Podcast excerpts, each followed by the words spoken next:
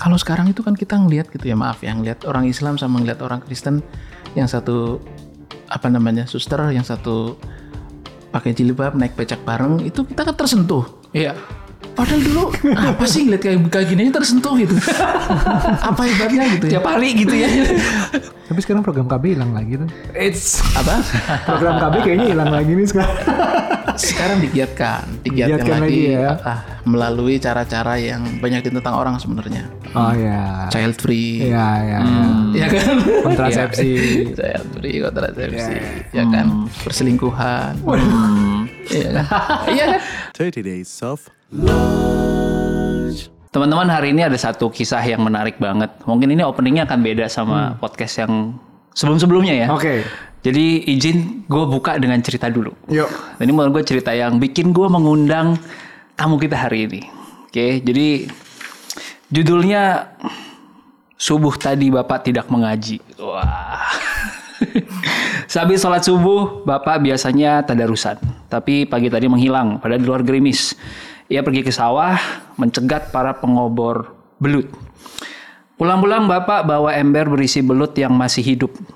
Mumpung ada anak lanang di rumah. Jawab Bapak gembira ketika Ibu bertanya dari mana. Ternyata kerinduan orang tua pada anak yang jauh di rantau bukan semata-mata rindu ingin bertemu, apalagi mengharapkan pemberian.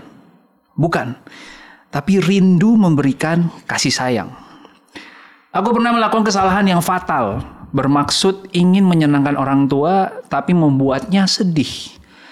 Saat mau menikah dulu, semua ingin kutangani sendiri. Aku tak ingin merepotkan.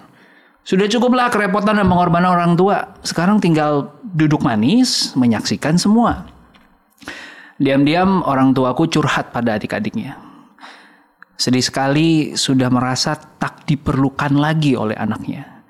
Bagi mereka, kerepotan mengurus anak adalah kodrat orang tua.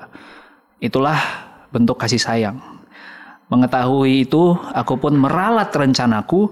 Aku libatkan penuh orang tuaku. Mereka kecapean, tapi bahagia. Dari situ aku mencatat bahwa yang paling ditakutkan orang tua adalah perasaan tidak dibutuhkan. Hilangnya curahan kasih sayang. Wow. Welcome, Romo. Terima kasih. Luar biasa. Hanya kalau ada cerita belut bisa sampai ke sini. Tapi itu relate Bukan banget cerita sih. tentang kopi, tentang startup, cerita tentang belut. Itu menurut saya teman-teman yang bikin kisah underdognya Romo ya. Em, dari cerita itu akhirnya sempat kita tektokan di DM, kayaknya waktu itu meributkan soal satu quote. Dan akhirnya em, kita undang hari ini gitu. Kalau saya nyebutnya eh, bukunya Romo ini yang judulnya Rumah Tepi Kali, ini tuh isinya plot twist. oh ya. Tapi plot twistnya tuh kayak apa ya? Hal-hal yang tadinya saya kira baik, ternyata ada yang lebih baik lagi. Contoh kayak tadi kan, saya Ya. mengira dengan meringankan beban orang tua itu udah baik. Baik. Tapi ternyata di baliknya ada yang lebih baik lagi, yaitu ya udah izinkan emang mereka menjalankan Iya. apa yang mereka butuh gitu, ya Iya. kan? Mereka pengen ngebantu, kalau nggak mereka kehilangan kodratnya sebagai orang tua gitu. Ya plot twist yang tadi Ruby bilang berarti bisa dibilang sudut pandang ya. Iya, Sudut pandang membuat sesuatu kelihatan baik, bisa membuat ses- sesuatu kelihatan lebih tidak baik atau bahkan lebih baik. Tapi soal baik tidak baik tadi, kayaknya Romo punya perspektif khusus deh. Apa itu baik dan tidak baik? Adakah? Iya kayak tadi yang Ruby contohkan gitu kan kita pengen membuat orang tua istirahat itu kan baik gitu. Tapi ternyata menjadi tidak baik karena itu berlawanan dengan apa yang diinginkan orang tua gitu. Setiap orang tua eksistensi orang tua itu kan dibutuhkan sebenarnya kan. Iya. Eksistensi orang tua itu tidak menerima kasih sayang tapi memberi kasih sayang. Ya kan ketika tidak ada ruang-ruang lagi untuk dia untuk memberikan kasih sayang berarti kan kita menghilangkan eksistensi orang tua kita kan. Apakah itu baik kan menjadi tidak baik gitu. Hmm. Dan itu sering terjadi aku sendiri mengalaminya bahwa ya orang tua itu udahlah udah tua capek Uh, giliran kita yang berbakti kita yang bayarin makan bayarin bayarin makan aja udah diambil haknya dia yang dulunya biasanya Iya, dia yang menyediakan iya, makan iya. sekarang kita mau bayarin merasa kita udah punya kita kasihan sama mereka bu- menolong mereka tapi ternyata itu ada mengambil sedikit kebahagiaannya mereka. Kebahagiaan karena kebahagiaan mereka itu bukan menerima tapi memberi.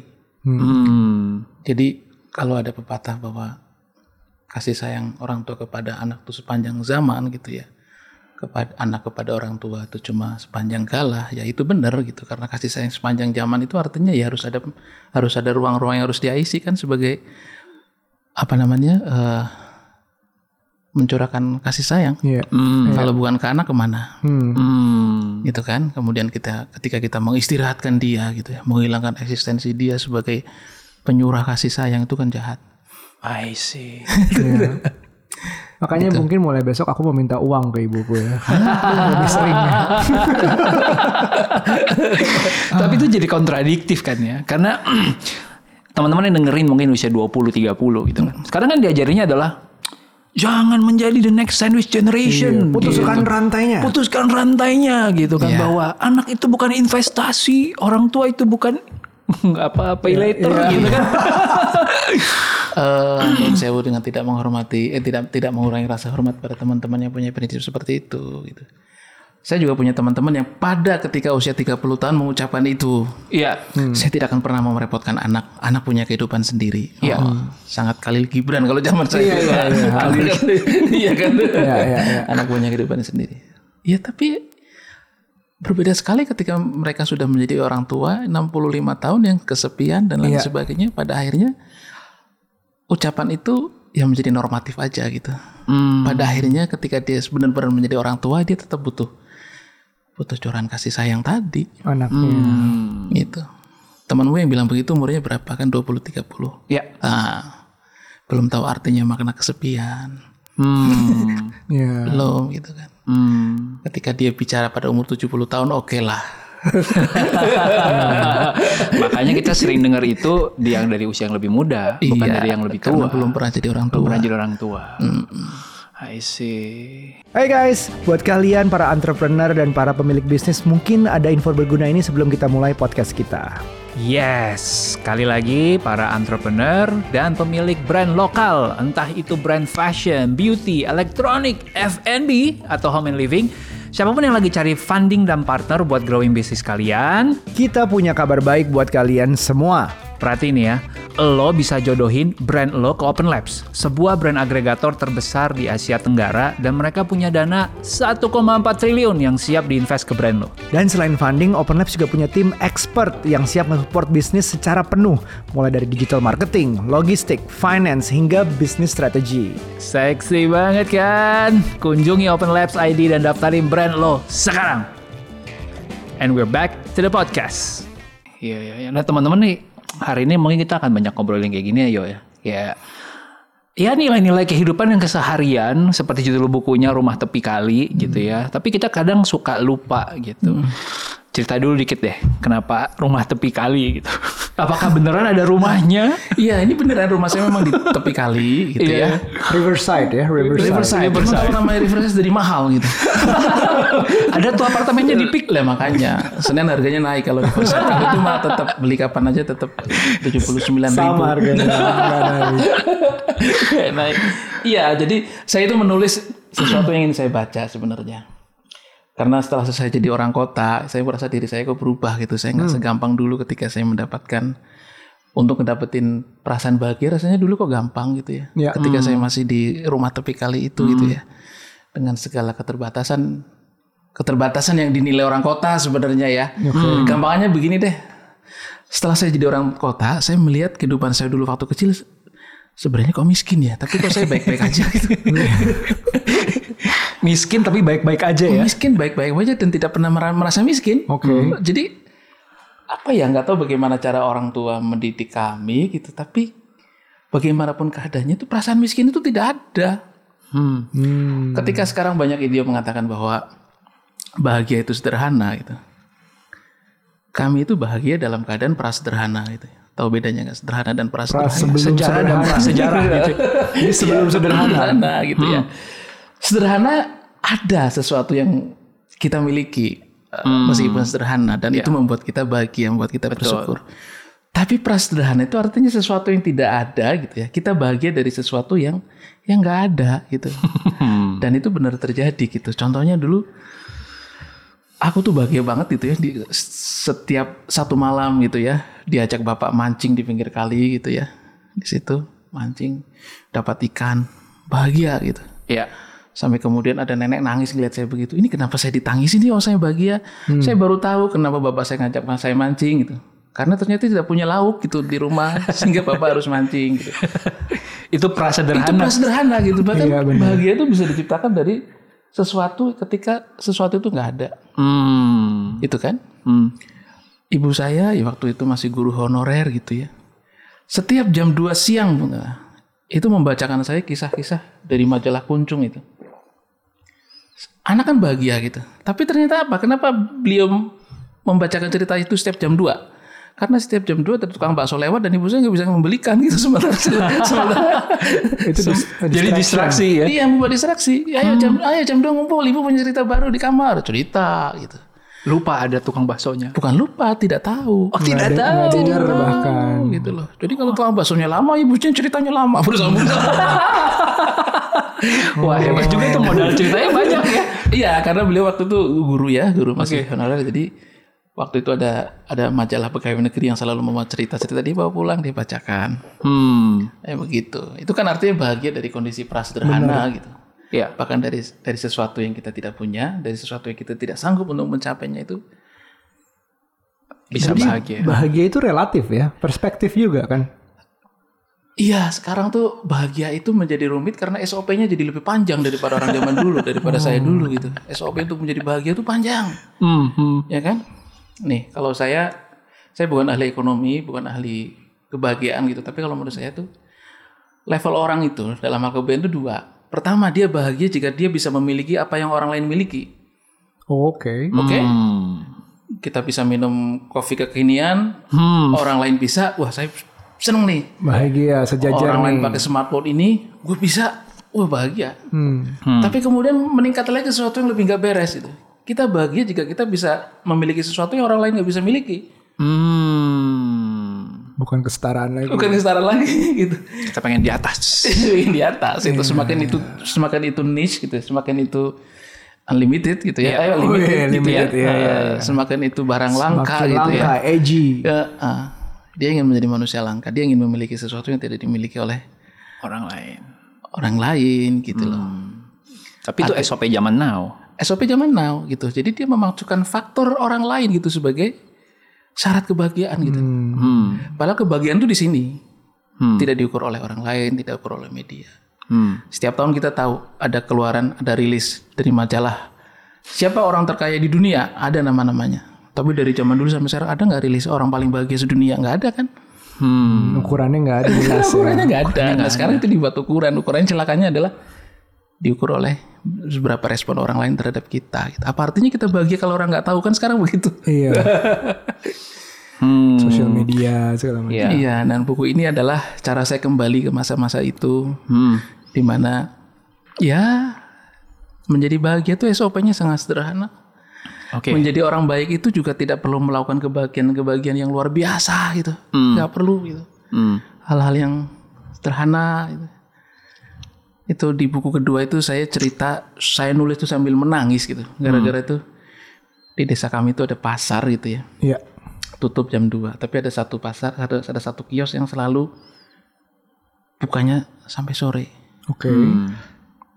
Karena apa? Karena setiap jam 3 itu ada nenek-nenek selalu datang ke situ beli sajadah. Beli, saya saya mau sajadah paling tebal, dilayani. Udah dilayani, ntar pedagangnya ke rumahnya nih ngambil sajadah tadi. Duitnya dibalikin. Ntar besoknya gitu lagi. Nenek itu datang lagi beli sajadah yang sama. Jadi ternyata dia linglung. Hmm. Semacam demensia gitu ya. Iya, semacam itulah. Hmm. Kenapa sih pemilik kios ini mau melayani sedemikian rupa gitu, bahkan mau Balik ke rumahnya, balikin Ah, duit. membuka kios lebih lama gitu. Karena dia mantan gurunya Oh. gitu, mantan guru matematikanya. Iya. Sementara dianya dulu ini si pemilik kios ini adalah murid yang paling bodoh yang diajarin matematika gak bisa gak bisa. Tapi ini guru itu tuh Sabar. sabar mau ngulang-ulang pelajaran yang sama. Wow. Ah. Wow. jadi yang dia lakukan juga berupa sebuah pengulangan ya. Sebuah Iya. pengulangan gitu loh. Ini guru ini dulu begini sama gue gitu.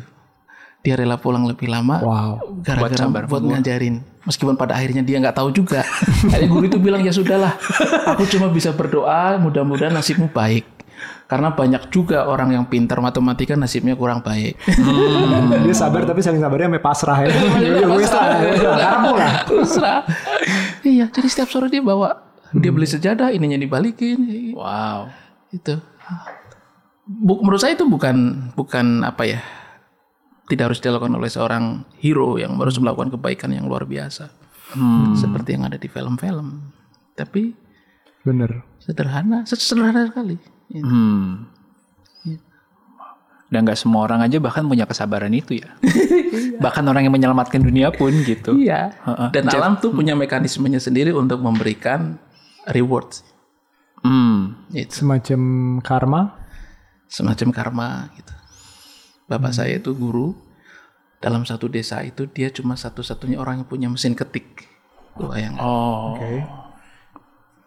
Eh, jadi kalau ada orang mau melamar kerja ke situ numpang Numpang ngetik. Surat lamaran. Surat lamaran. kalau ada anak semaya dapat tugas situ cetak cetik cetik cetik cetik, cetik. Bahkan kadang-kadang bapak saya tuh mengalah untuk menggunakan mesin ketik itu lebih malam ketika orang-orang itu sudah selesai. Saya menganggap itu bukan sebuah kebaikan yang istimewa gitu. Biar biasa aja lah. Cuma setelah saya lihat akibatnya gitu ya. Saya tuh kuliah di desain grafis yang mahal pada saat itu.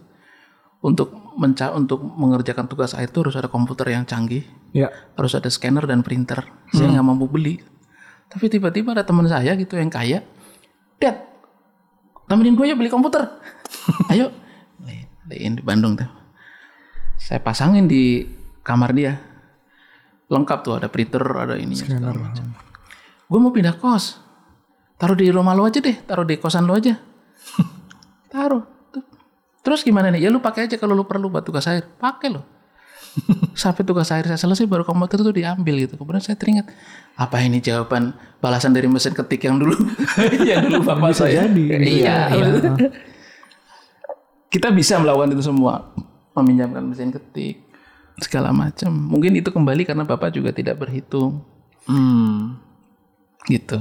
Bukan sebuah kebaikan yang luar biasa. Nah ini yang saya tulis di buku-buku ini adalah menjadi orang baik tidak perlu luar biasa. Hmm.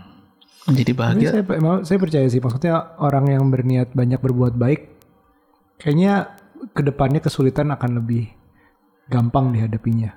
Ya, kalau kita jadi orang baik, insya Allah lah ya. Hmm. Kalaupun dikasih ujian ya, kalau sakit paling-paling migrain gitu. Kalau- kalau di ghosting ya paling ya sakitnya ya paling sehari dua hari gitu enggak ya sampai Harus relate ya masalahnya ya ghosting. Ghosting. 2022 tuh problemnya tuh. Iya iya iya. Jadi jadi nginget em, soal rezeki gitu ya. Kalau tadi kan kalau ada kayak pernah baca di salah satu postingannya Romo gitu. em, selama rezeki tak kau habiskan sendiri gitu ya. em, kita nggak perlu mencemaskan esok hari. Gitu. Eh, persis lo kata-katanya begitu ya. Makasih loh.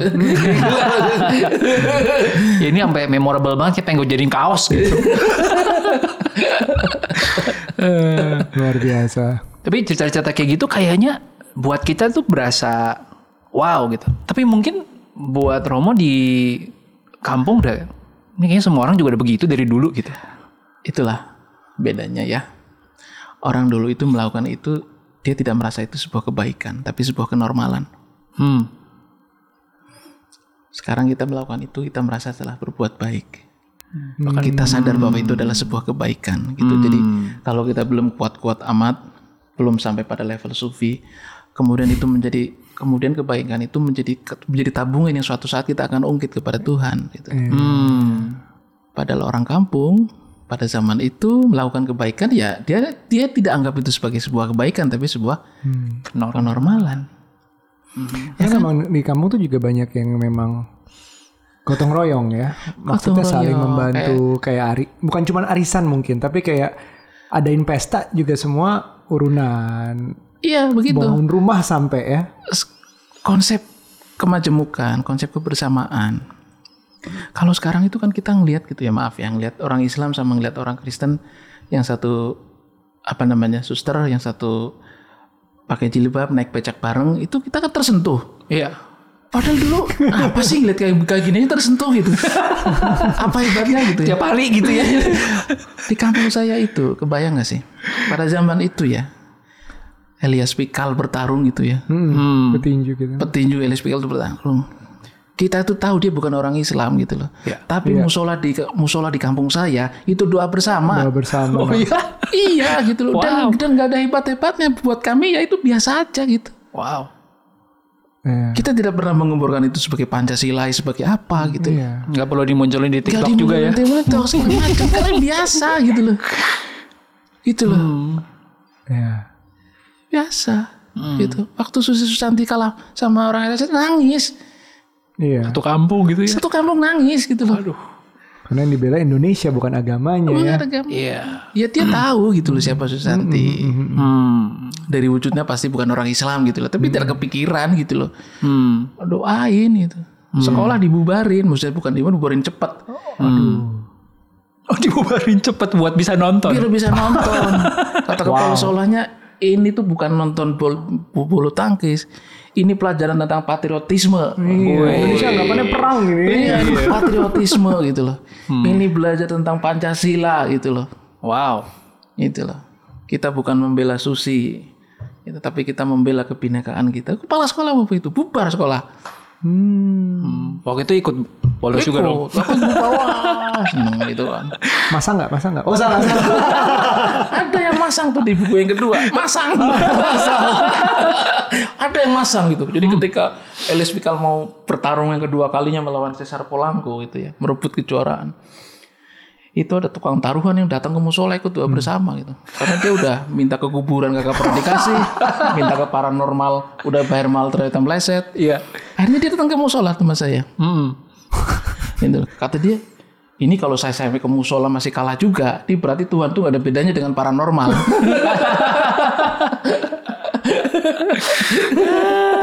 ah gitu. Iya, jadi itu tadi kebaikan itu bukan sebagai sebuah kebaikan tapi sebuah kenormalan. Wow. Gitu. Seperti kasih sayang orang tua kepada anak kita ngelihatnya kok sayang banget ya orang tua mah ngelihatnya biasa aja. Betapa pengorbanan orang tua kepada anak? Wah enggak, bagi orang tua itu tidak merasa berkorban, Hmm.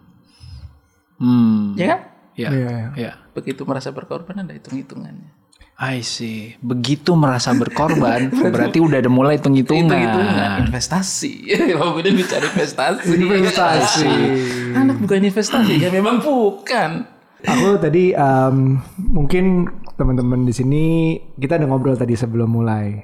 Kenapa Romo mulai punya sosial media? Iya.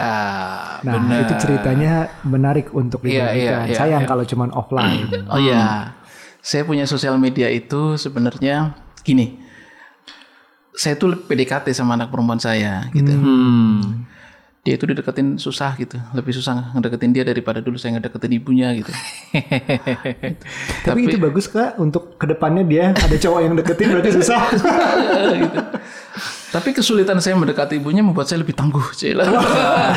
Menghadapi anak gue gitu. Baik. Pendiam, suka di kamar, segala macam. Dia lebih lengket kepada HP daripada ke lingkungan di sekitarnya gitu. Akhirnya bagaimana caranya saya supaya, supaya, supaya bisa masuk ke HP? Jadi yang fokusnya dia justru ada dirimu gitu ya. Iya.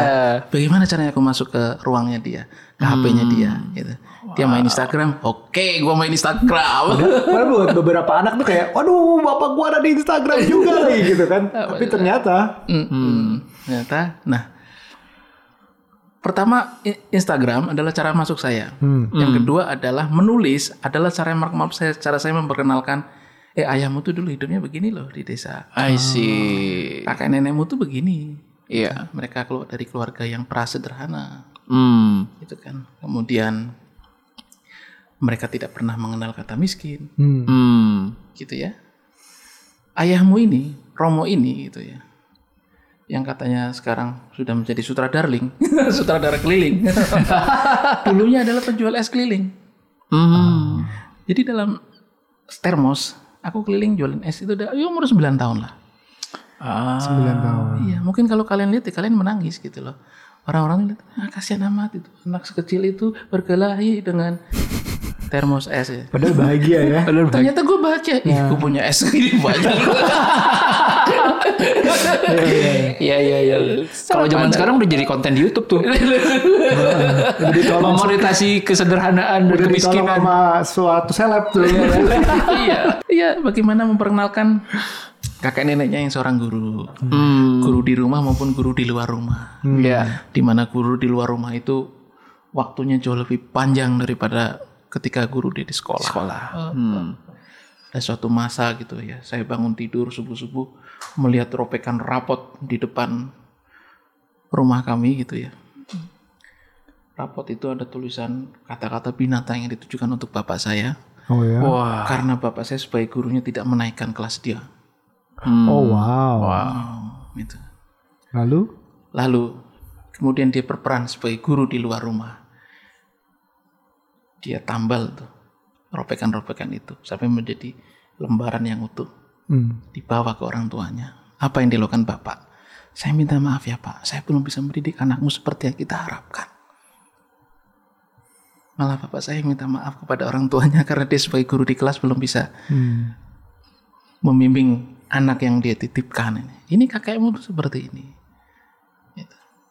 Nenekmu juga seperti itu nah gitu. Dulu apa yang nenek kalau nenek, gurumu itu masuk ke kelas, dia tidak pernah bertanya pada murid-muridnya, siapa yang belum mengerjakan PR? Pertanyaan dia adalah siapa yang belum sarapan? Hmm. Sederhana, saya ya udah beliin lontong. Gitu. Jadi kalau hari ini kita tidak pernah merasa kurang, alhamdulillah gitu.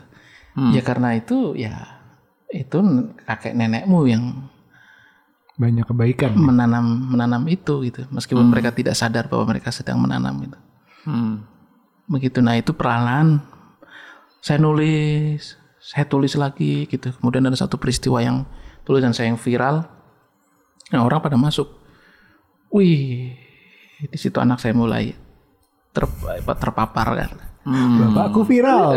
Mulai di like ya postingannya gitu ya. Gitu. enggak. Diam-diam dia baca. Hmm. Diam-diam dia udah mulai bisa lendotan sama saya. Diam-diam dia mau diboncengin saya ke sekolah. So, usaha seorang bapak mendekati anak Iya. perempuannya. Sebelum itu, saya itu ya saya memang penampilannya begini. Saya ngedat saya ngantar sekolah aja nggak boleh. Sekalinya waktu saya ngantar sekolah itu gara-gara ibunya sakit. Hmm. Dia no choice. Akhirnya saya anterin. Saya anterin pun saya tidak boleh nyopot helm. Apalagi ngantar dia sampai ke gerbang sekolah enggak, cuma cuma di depan gerbang sekolah dan tidak boleh nyopot helm gitu loh, karena dia malu. Oh iya. Iya. Terus sampai segitunya gitu. Nah, tulisan-tulisan di HP itu ya ya, ya tujuannya itu, tujuan untuk memperkenalkan gitu. Itu sudah kapan mas? Beberapa tahun yang lalu? Iya, dia se- sekitar empat tahun yang lalu ya. Wow. Dan akhirnya mau diantar itu Ya sampai sekarang alhamdulillah. sekarang ya. Eh, eh, udah mau SMP dipeluk. berarti ya. SMP ya. Sekarang udah mau dipeluk segala macam. Dan itu ya ya buku dan lain sebagainya itu bonus lah gitu tapi eh bahwa saya bisa menggenggam lagi ya tangan anak saya itu ya itu yang luar biasa. Kebahagiaan yang sederhana tadi ya. Sederhana. Sederhana. Ya kan? Hmm. Kita kadang segala sesuatu pengen kita genggam gitu. Hmm. Ternyata yang paling indah itu genggam anak tangan sendiri gitu ya. Ketika dia bangga di- digenggam sama tangan bapaknya masuk sekolah. ya. Ini bapakku loh yang nulis itu. Gitu. Wow. Tapi itu mengharukan Mas Romo. Em, usaha seorang bapak deket ke anaknya itu itu ekstra yang aku ngelihatnya tuh kayak ya ya hubungan tuh ya kayak gitu. Maksudnya dua-duanya berusaha untuk saling em, mencari perhatian satunya gitu loh. PDKT lah tadi Iya, kayak PDKT, dibilang betul, bukan PDKT. bukan sesuatu yang dipaksakan. Dipaksakan hanya gara-gara dia ayah saya kemudian dia ini enggak netral gitu. Ada bapak yang ikutan main game. Saya contohnya anak. ya ada bapak-bapak yang ya ikut bikin sosial media contohnya. Oh, Hmm. Makanya saya kan very very late adapter ya Hmm. dalam hal hal ini gitu. Karena saya ngerasa saya sudah cukup dan cukup sibuk dengan kehidupan saya di offline gitu ya. Itu dan saya ngelihat di sosial media itu Iya hanya untuk penilaian-penilaian orang non sewu ya belum belum lihat yang lain jadi saya tidak bermain saat itu hanya ketika anak saya begitulah saya mencoba masuk ke dunianya Wah. Sosial media. jadi saya Berarti tahun terpaksa depan masuk mulai joget TikTok mas. Anaknya udah boleh kita jogetnya.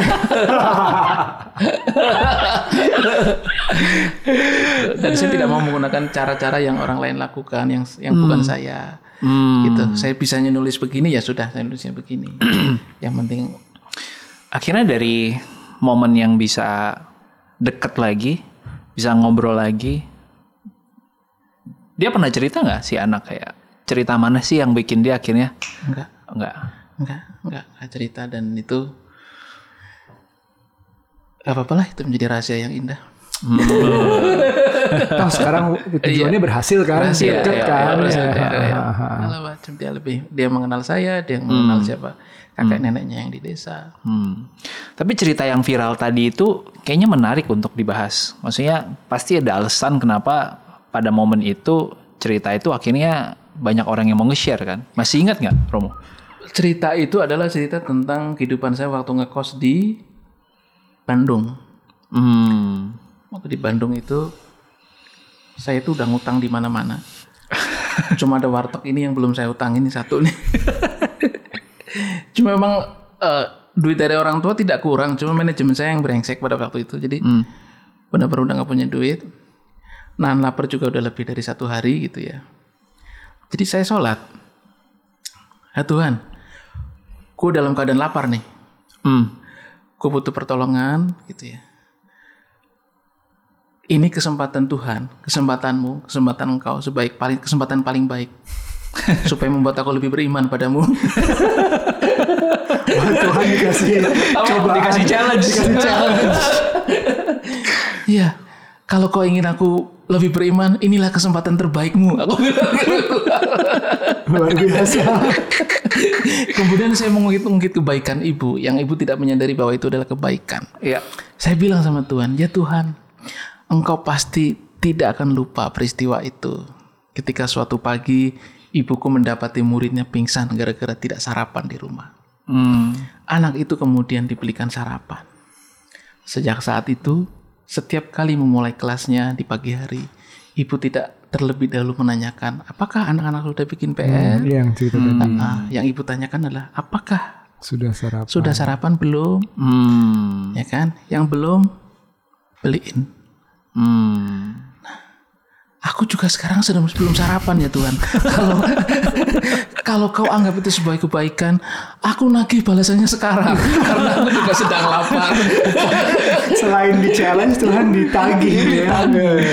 Udah, saya datang ke sebuah warung Tegal gitu ya. Hmm. Saya makan, saya ngeliat orang itu nggak ada nggak ada muka-muka malaikat di sini, mukanya brengsek semua nih. ya makan begini, saya banyak berpikir, ya kalau ada apa-apa, udah saya ninggalin kartu mahasiswa atau apa makan di situ, saya nyari-nyari orang lah, ada ada muka tentara tuh ngelihat saya karena bentrok mata gitu dia marah. Hmm. Oke. Ah, dia langsung pindah duduk ke sebelah saya. Siapa kamu? Iya gitu. Siapa kamu? gitu, gitu. Terus. Saya mahasiswa situ. Pak. Dari mana kamu? Dari Jawa Tengah, Pak. Jawa Tengahnya mana? Waduh. Menyebutkan Pemalang. Pemalang itu bukan kota yang terkenal, jadi saya menyebutnya Pekalongan. Pekalongan, Pak. Pekalongannya mana? Wah, cucer terus. Pemalang dicucer terus sampai saya menyebutkan tempat di desa Serang, Pak. Serangnya mana? Belakang balai desa, Pak. Di, di Serang tuh ada balai desa. Ya iyalah namanya juga desa pasti ada balai desa. Belakangnya ada sungai, dan di situ rumah saya. Habis itu mukanya tuh langsung luntur gitu. Hmm. Luntur gitu ya. Duduk. Nggak mau pakai bahasa ngapak habis itu. Hmm. Kowe anaknya siapa? Dengan bahasa desaku gitu ya. Hmm. Saya anaknya Pak Agus. Ibu saya namanya Ibu Siti Badria. Dia masuk. Masuk ke sana. Dia ngeluarin satu mangkuk berisi gulai gitu ya. Oke. Hmm. Berisi gulai karena melihat saya cuma tempe tipis. Nih makan, nggak usah bayar. Ketika saya bingung, udah makan. Aku ini murid ibumu. Wow. Dari dunia sebesar itu Dari ya. dunia sebesar ketemunya. itu, ketemunya begitu. Wow. jadi itu juga apa yang mengembalikan hubungan baik saya dengan Tuhan. Ini saya sampai berkaca-kaca. Dalam Mm, Karena kalau dilihat dari sudut pandang satu sudut pandang itu satu peristiwa yang hanya menghabiskan satu piring gulai waktu harganya 900 rupiah, tapi banyak perspektif yang terselamatkan perut itu. Tapi yang lebih dari itu adalah bahwa keimanan itu saya perkenalan lagi dengan Tuhan dengan cara itu. Iya, jadi lu- Tuhan lolos ujian ya. Tuhan juga lolos ujian. Itu makanya orang pada protes. Kenapa judulnya Tuhan terpojok? Ya karena pada saat itu saya memang memojokkan Tuhan. gitu. jadi aku suka eh sorry sorry. Apa? ada ada quote-nya kan. Tuhan ada dalam kebutuhan, bukan keinginan. Jadi di saat itu Tuhan bisa melihat ini benar-benar butuh nih orang nih. Butuh, iya. Dan gue juga butuh nih. Bener. Karena kalau pikir-pikir saya kok, kok gue tuh kurang ajar banget ya ngomong sama Tuhan kok begitu. Kalau kau ingin aku ingin beriman, sekarang kesempatan terbaikmu ya Allah untuk membuat aku beriman. Cukup dengan sepiring nasi. Tapi aku suka mas, maksudnya hubungan dengan Tuhan itu memang memang ya bukan sesuatu yang ditakuti gitu loh. Iya, Maksudnya iya, kita iya. nggak takut, bukan bukan yang nggak takut azin kayak berani nantang gitu. Tapi ya inilah. Itu, itu boleh dibilang angle positif dari seseorang yang tidak bisa berdoa dalam bahasa Arab. Nah, Hmm. Saya bayangkan ya ketika saya bisa doa bahasa Arab mungkin Bismillahirrahmanirrahim lama banget kalau macam yang tidak saya mengerti gitu. nah padahal belum tentu ngerti kan. Ah, ah, ngerti. Kemudian ya sudahlah, nggak ada orang ini gitu. ya Allah. Apa adanya ya Apa sama adanya. Tuhan sendiri. Kalau engkau ingin aku beriman, sekarang kesempatan terbaikmu ya Allah. Hanya dengan sepiring nasi.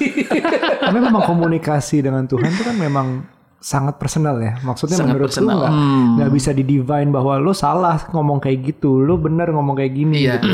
Tapi Iya. memang kalau emang ada sendiri caranya untuk nyambung gitu. Iya, dan ketika itu terpublish juga ada beberapa masalah gitu. Ada orang yang DM ke saya menyatakan tidak kesukaan dengan judul, Iya. cara saya menempatkan Tuhan. Pasti ada. Pasti, pasti. Ya, saya bilang ya itu cara pribadi saya. Kesalahan saya adalah saya mendu- saya tidak menyangka bahwa itu akan terpublish dengan ininya gitu kan. Iya, iya, iya. iya. Gitu. Tapi ba- bagaimana gitu kalau dengan cara itu kemudian saya kemudian berhubungan baik lagi dengan Tuhan? Iya. Ya, ya itu personal journey-nya. Iya, Iya, gitu. benar. Jadi, dengan cara itu saya bisa perkenalan lagi dengan Tuhan. Iya, iya, iya. iya. Karena spiritualitas pada akhirnya emang harus sepersonal itu kan. Personal itu. Iya, dan emang gak ada satu cara yang sama buat tiap orang. Iya. Iya. Kalau sekarang berbicara dengan Tuhan itu secara kasarnya ya masih Berat begitu. banget podcast. Habis itu yang mau bawa duluan kan jadi penasaran. mulainya mulainya dari belut. Jadi ngomongin Tuhan. Nah ini seru nih. Habis ini kita mau nanya kenapa dipanggil Romo. Tapi itu dulu lanjut dulu. Eh gimana? Iya, jadi set- dari conversation itu kan nih Tuhan lolos ya, lolos Iya, ujian. iya. Berarti sekarang hubungannya baik dengan Tuhan, lebih Iya. baik lah dari sebelumnya. Cara komunikasinya juga masih sama gitu. Ya saya katakan masih sama. Saya masih Ngobrol melakukan, gitu. saya masih melakukan ibadah-ibadah wajib gitu ya, yang orang Islam lakukan. Hmm. Tapi juga ada momen tertentu gimana saya menempatkan Tuhan tuh ada di sesuatu yang nyata tapi tidak terlihat yang bisa saya ajak bicara. Hmm. Saya masih seperti itu. hmm. Baik. Senang dengarnya. Ya ya ya. Nah, silakan pertanyaannya. Iya, mungkin sebelum ke sebelum ke soal Romo ya. Eh, soalnya obrolan antara spiritualitas kita menyebut kita ngobrol sama Tuhan kita bisa sedekat itu juga sesuatu yang saya alamin kalau kita di Kristen gitu. Karena kan makanya hubungannya bapak dan anak gitu. Em, bahkan sering kali analogi yang dipakai ya ya treat your God as in itu bapak lu sendiri gitu.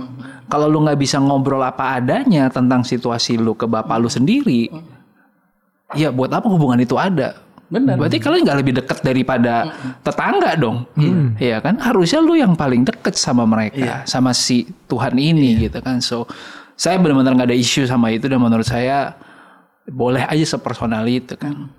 Karena saya juga punya momen kayak gitu. Di mana yang saya udah di titik yang, waduh ini udah super nggak enak banget situasinya. Eh, jadi awal tahun, awal tahun saya didiagnosa tuh ada kista Hmm. di atas langit-langit mulut, ukurannya sekitar seginilah ya.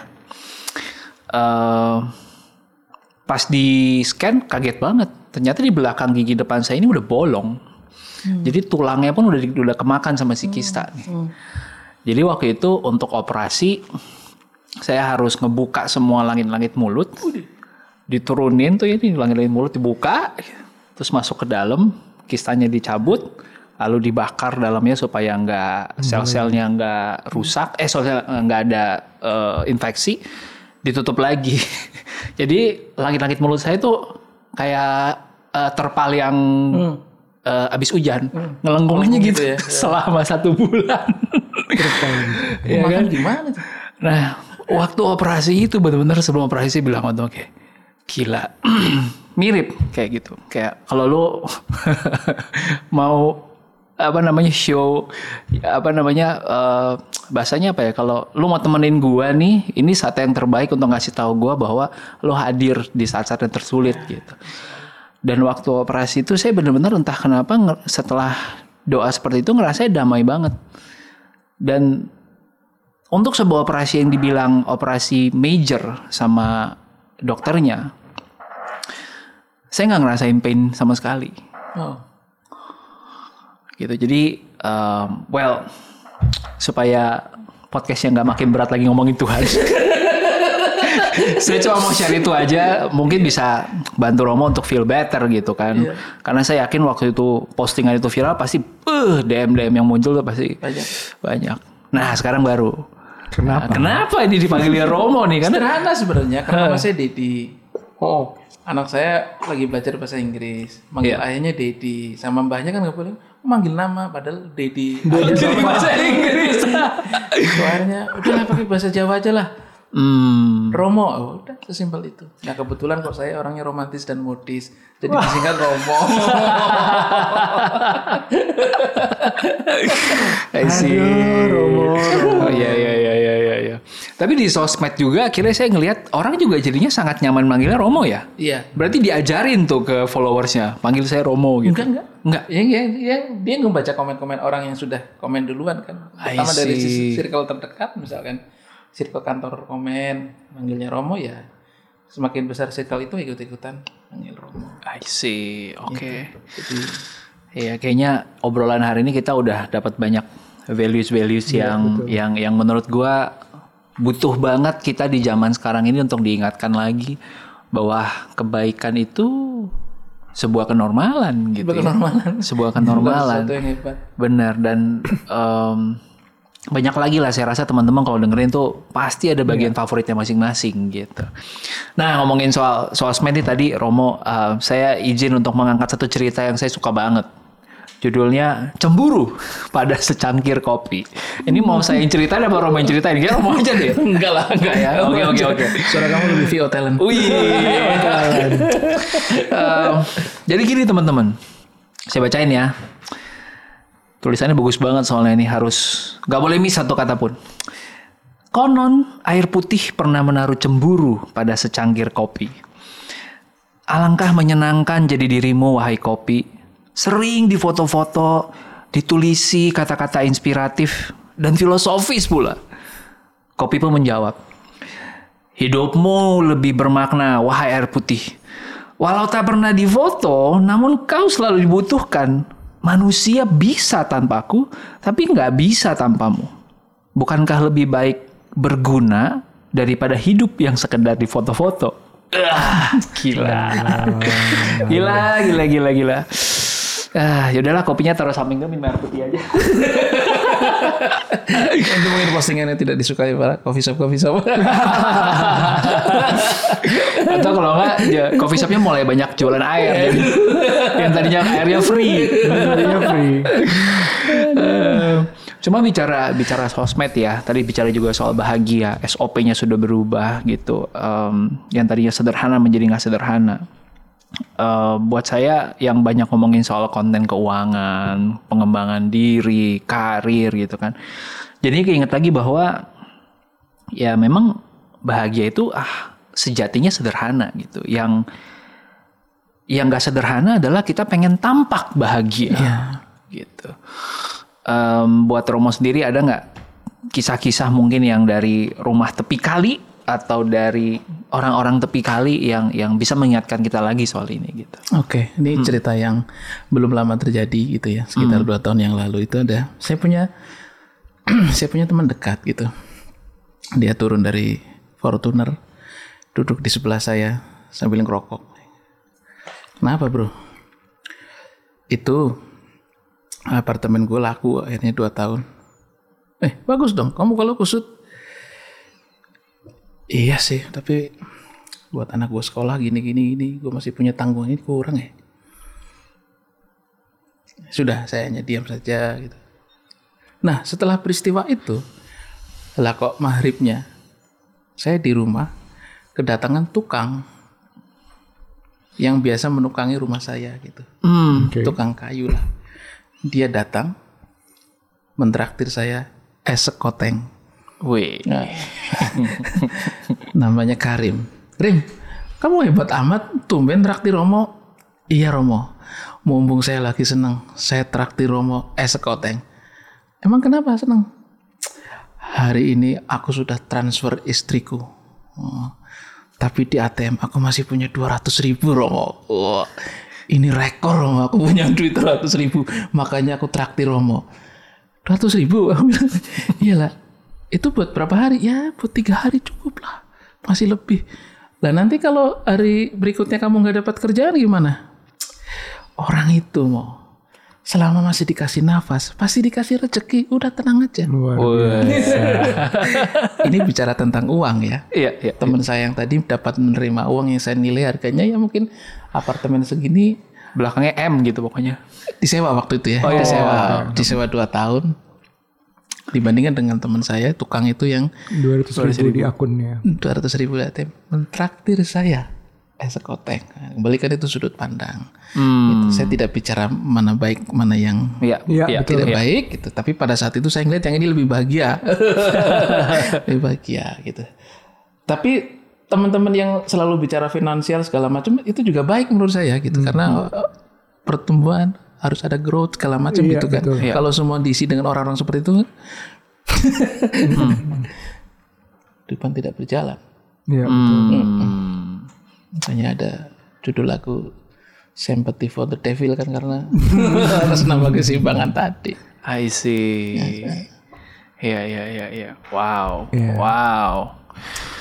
Emang aku senang banget hari ini em, bisa ngobrol, terutama bagian baik dan buruk. Baik dan buruk itu Mau matiin dulu nggak apa-apa. Oh.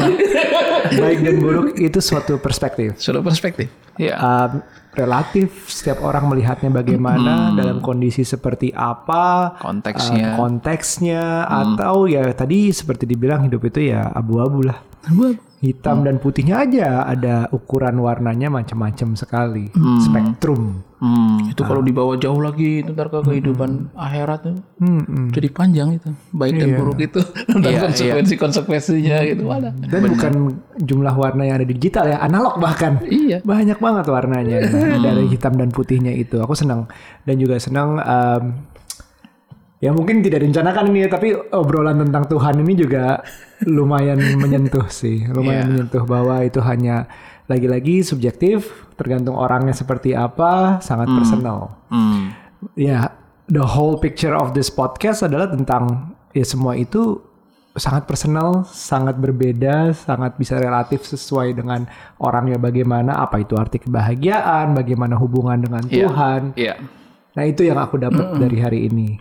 Dari aku, um, thank you banget Romo. Sama-sama. Saya kayak uh, berguru banyak nih, gitu. Dan dan dan sepertinya ada buku kedua nih yang yang kita dapat kehormatan Yes. untuk Uh, pertama Pegang kali duluan nih. pegang duluan, belum nih. sempat baca baca. pegang duluan dan Iya, iya. um, dari aku mungkin untuk tambahannya adalah kalau mau tahu lebih banyak tentang Romo yang belum tahu Ya. uh, bisa follow di Instagramnya Van Iya. Sophie. Iya. Dedi Van Sophie. Ada di sini nih. Nanti kita Ada di tampil. bawah. Iya.